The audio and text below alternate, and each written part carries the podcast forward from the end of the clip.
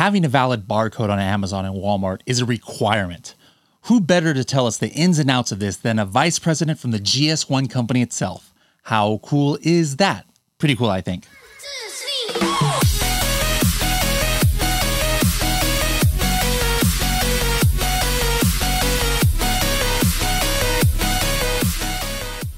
Are you browsing a Shopify, Walmart, Etsy, Alibaba, or Pinterest page, and maybe you see a cool product that you want to get some more data on? Well, while you're on those pages, you can actually use the Helium 10 Chrome extension Demand Analyzer to get instant data about what's happening on Amazon for those keywords on these other websites. Or maybe you want to then follow up and get an actual supplier quote from a company on Alibaba.com in order to see if you can get this product produced. You can do that also with the Helium 10 Demand Analyzer. Both of these are part of the Helium 10 Chrome extension, which you can download for free at h10.me/extension. Hello, everybody, and welcome to another episode of the Serious Sellers Podcast by Helium 10. I am your host, Bradley Sutton, and this is the show that's a completely BS-free, unscripted, and unrehearsed organic conversation about serious strategies for serious sellers of any level in the e-commerce world. And we've got somebody here from a three-letter/number company that is one of the most known, I would say, to e-commerce sellers, GS1. We've got Michelle here. Michelle, how's it going? It's going. I'm doing great. It's going. I love it. And what's your position there at GS1?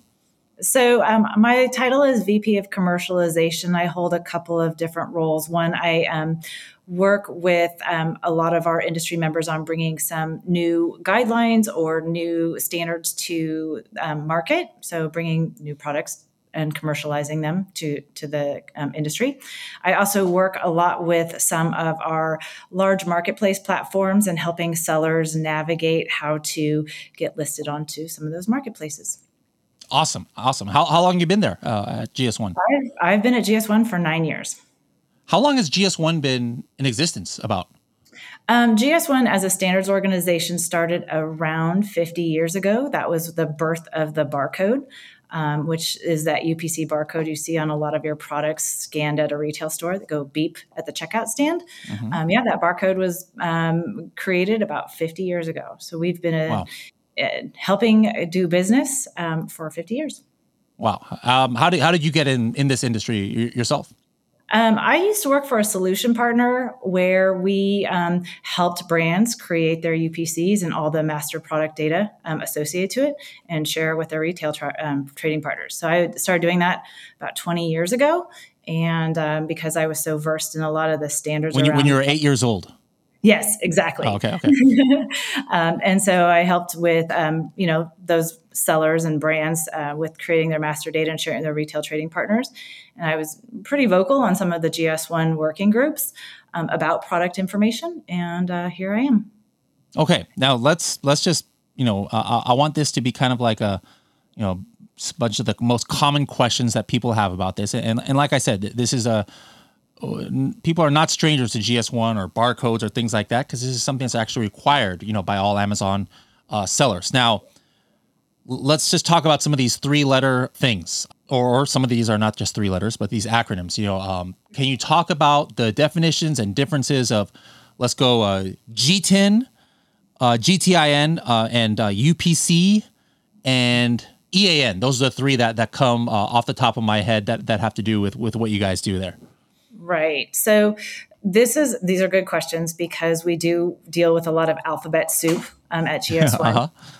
And so the best way to, most people also use them all interchangeably, which we even do within our own GS1 walls, but there are differences between each of those acronyms.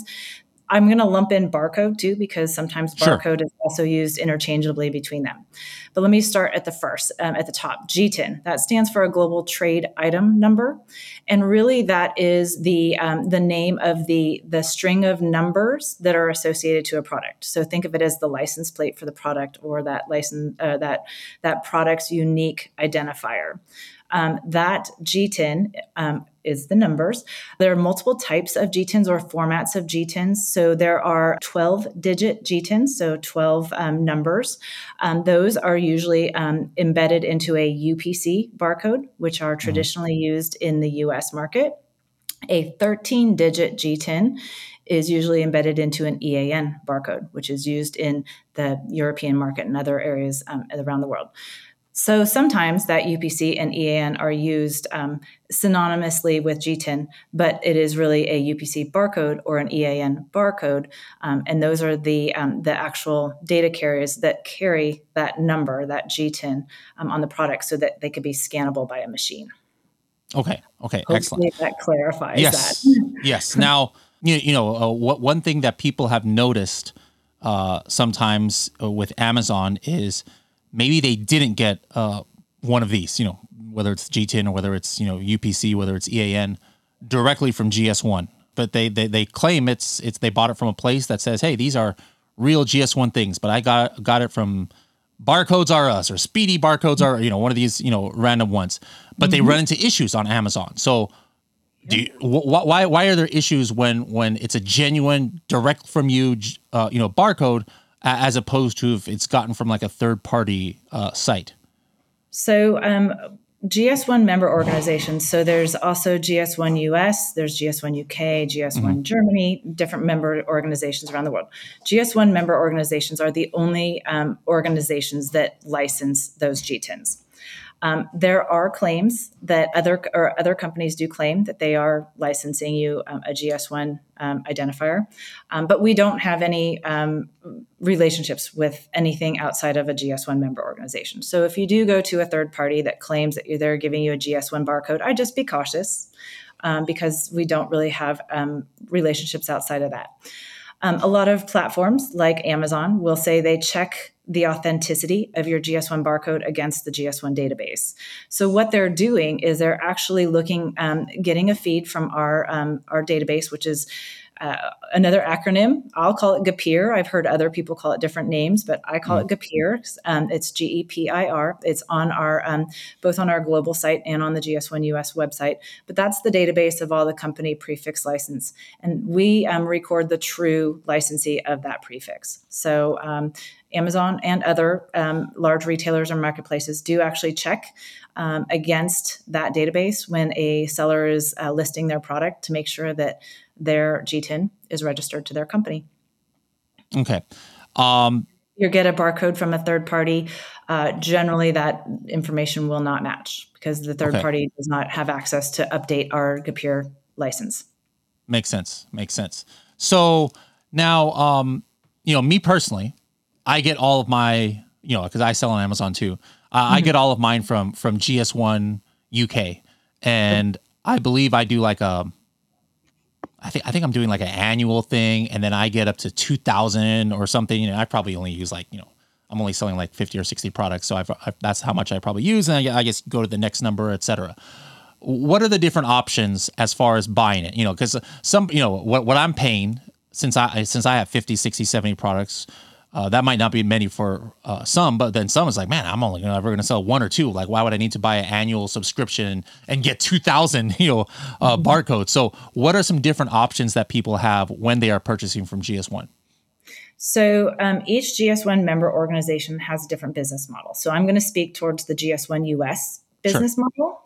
At GS1 US, members could come to us, and we have a wide variety of options to service those very small sellers, like that only have one or two products, even to the very large brands who have hundreds of thousands. So we have our capacity-based, which is our traditional offering, which is capacity-based prefixes.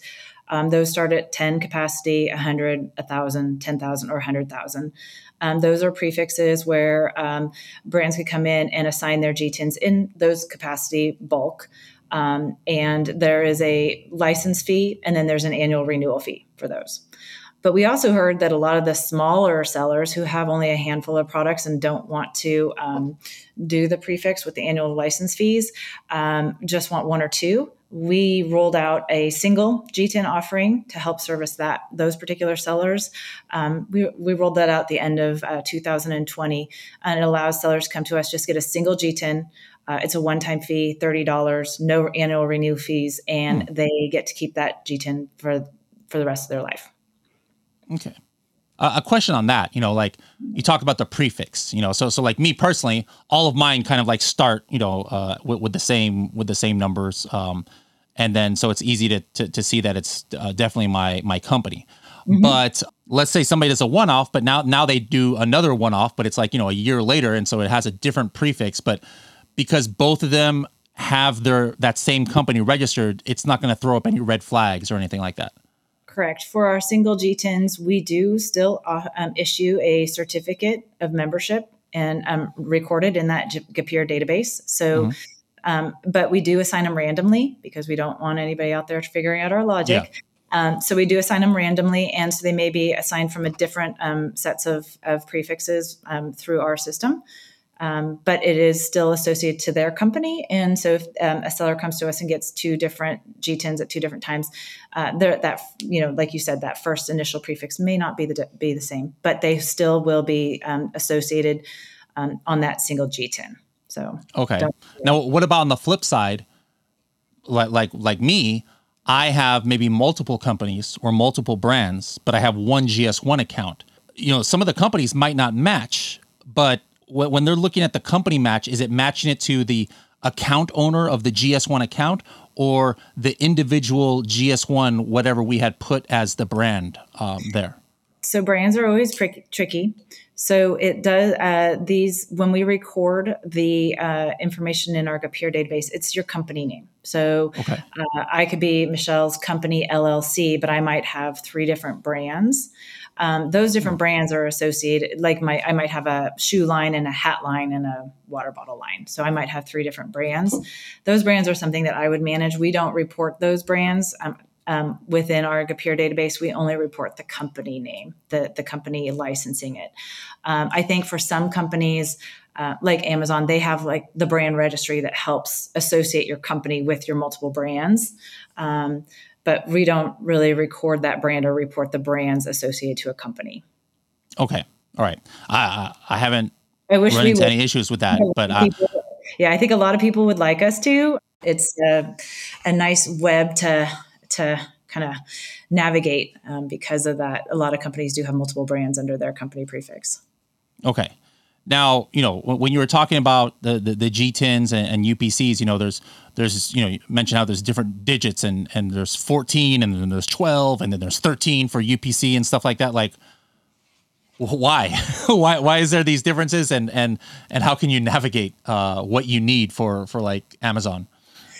So generally, so if a member, we always say members, if a member or a customer comes to GS1 US, and goes onto our website to license their identifier, they will automatically get the GTIN 12, the 12-digit GTIN. It is just the way that we're set up, and we license those 12 digits. Every other MO licenses the 13-digit. If somebody really needs a 13-digit, they could call into our support. We do have offerings for that. But it's just the way that we were set up through our global office and the prefixes we render. The UPC is traditionally used in the U.S. market, again, whereas EANs in other markets.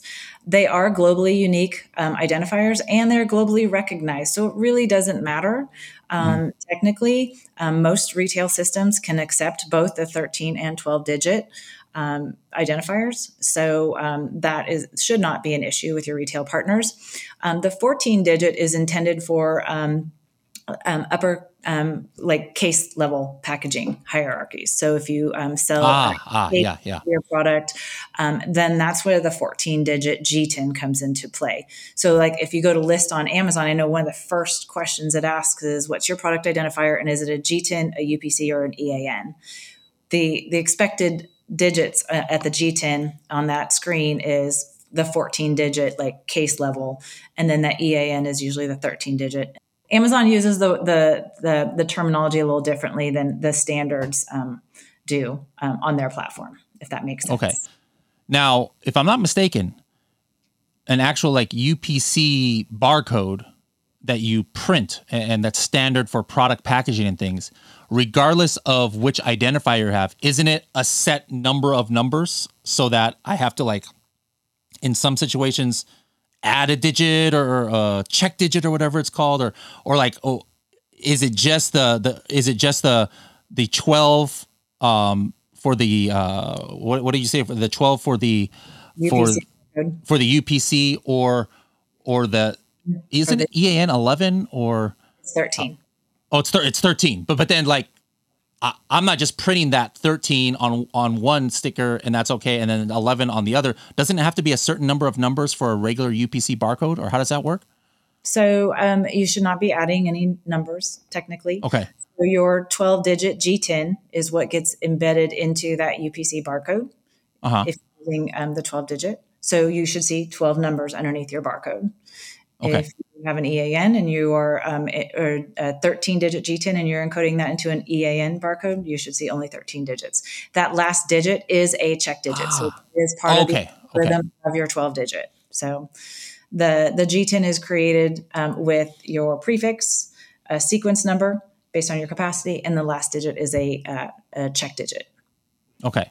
Now, Walmart, Walmart is newer to the game as far as, the third party marketplace goes.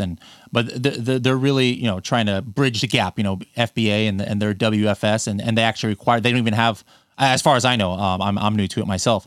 With Amazon, you actually usually want to put the Amazon FN SKU, which is something completely different and just native to Amazon. And even if you have a UPC on your box, you have to actually cover that up with the Amazon barcode sticker. But I just started sending in shipments now to Walmart WFS, and it actually just requires the UPC. Are you aware, is Walmart at all checking with your guys' database like Amazon is, or not yet as far as you know? They are working with us on that data. So it is something they are incorporated into their systems, but they do require the UPC barcode or EAN barcode, but they don't ask you to resticker with a Walmart proprietary barcode. So they are using the GS1 standard barcode. Yeah. And that's what I found I had to do as well. And guys, if you are Helium 10 users and you're listening to this, we have the tool in portals, which is called barcode labels. And regardless of which of these ones that we're talking about, we have a tool that you can actually create those with graphics and things like that so that you don't have to use the standard Amazon ones. Now, a lot of sellers, on Amazon, sometimes maybe they run out of stock or they're still in stock, and then they get a hijacker on their listing. I've got a GS1 barcode. Like, does this give me any protection at all, or what is something I can do? Unfortunately, there are those bad actors in the market that do try to take advantage of listings, and then they'll hijack. I hate to say, like, there's not, like, you can't control them from doing that, but there are at least you have the tools to help, reclaim your listing. Having that GS1 company prefix is really the key. So you can work with Amazon Selling Partner Support and provide your GS1 company prefix and say a certificate and say, this is, I am the owner of this GTIN or this range of GTINs. And they generally will help relieve that GTIN hijacking scenario. Okay. One other question I had is kind of not in the right timeline here, but I forgot about it. But so one question I've been asked before is the requirements of registering with GS1. The cool thing about Amazon is, I could be selling from my garage and don't not even have a company and sell. I could be living in the Maldives or I could be a citizen of Pakistan and sell on Amazon USA. What do you guys actually require for people to register, at least with GS1? So for GS1 US, and again, I'll talk about the US market because other MOs may have, member organizations may have different requirements. Really, it's like an e-commerce type of transaction. When you go onto our website, we try to make it as easy as possible. And most people are used to e-commerce transactions. First, you identify if you want to get a prefix or that single GTIN. So that's the first decision you have to make. And we have some tools that help you if you don't know. There's an estimator, so you have to think about how many products you have and how many product variations. So that's just a decision point. But once you decide and put it in your basket, it's really just collecting your company information. And if you don't have a company, it's really like, I could just say Michelle Covey and my address. So it's your business address. And if you are operating out of your home, you can put your home address. We don't really do any checks against, business data or anything like that. We just ask for a valid contact information, billing information, traditional stuff that we could, contact you if we need to. And then the next screen is usually a payment information. So collect your credit card information. You have to click on our terms of agreement. And then once you hit submit, we really, it's in near real time, we'll issue you your identifiers. So you'll get them pretty much on the screen, or if you get multiple, then you'll get them in an email right away. And then you will also get, at least with GS1 US, you'll also get access to our Data Hub tool, which is a free tool for users. And that helps you when you were talking earlier about, do you have to add a check digit and how do you construct GTIN? The tool actually, especially for those smaller businesses that this is really brand new to them and how do I do that? We do that for you within the tool. So you don't have to know what the check digit is. We don't know how to do that algorithm. The Data Hub tool really helps you set that up. And then you could assign a few product attributes to it so you could identify your products in there. Okay.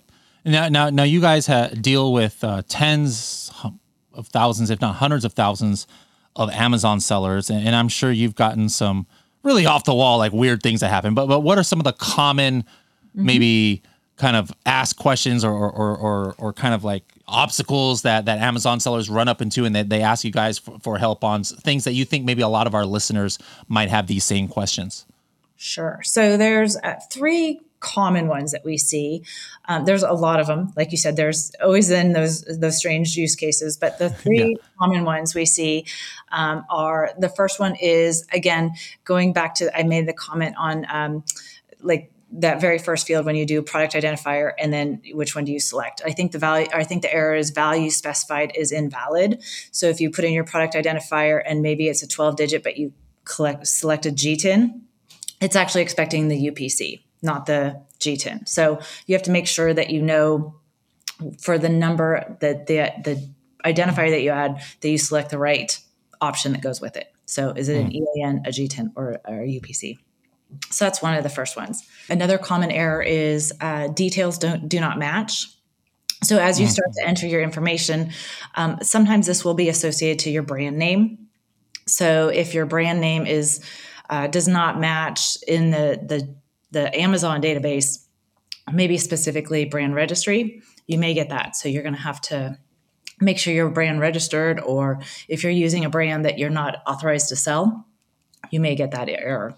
And then the third one is product already exists. So this one might be you're listing your product. You may actually be the authentic owner of the GTIN, but this could be a GTIN hijacking case. So there might be somebody already using that GTIN on the platform.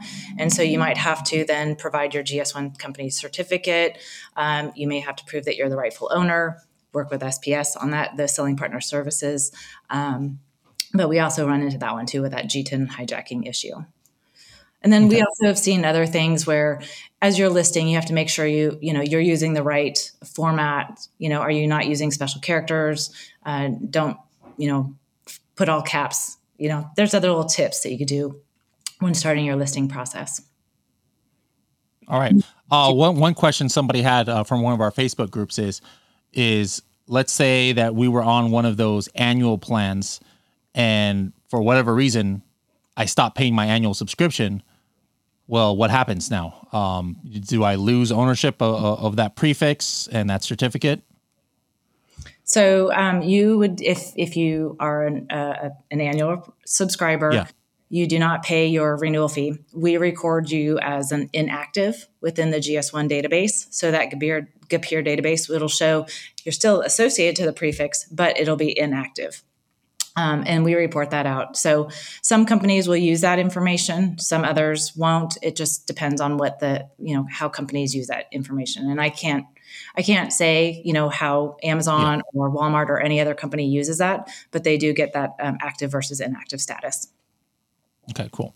All right, so we do something on this show called the TST 30-second tip. So, you know, based on barcodes here or whatever your other expertise you might have, what is a tip that you can give our listeners out there?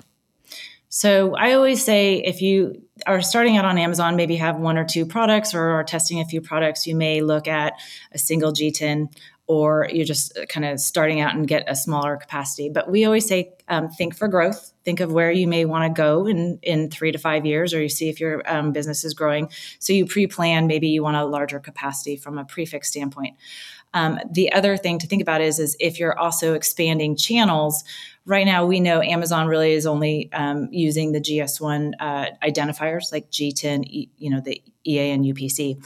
But other retail channels will actually start to ask you to provide other GS1 barcodes if you're shipping in logistical units, so carton labels, so the GS1-128. So as you start to grow and expand your channels, you might need to start understanding some of the other GS1 standards supported. And we have a whole host of resources at GS1 that can help sellers with that.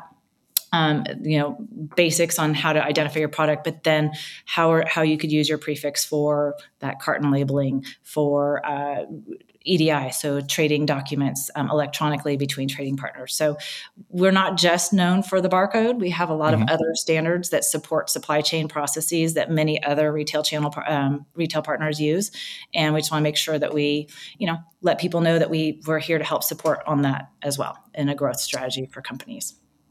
Awesome. All right. So if one of our listeners out there is ready to go get their first barcode, and how can they find you guys on the interwebs, or maybe they just want to reach out to, get some more information on this subject, how can they do that? Sure. Our website, it's fairly straightforward, is gs1us.org. gs1us.org. All right.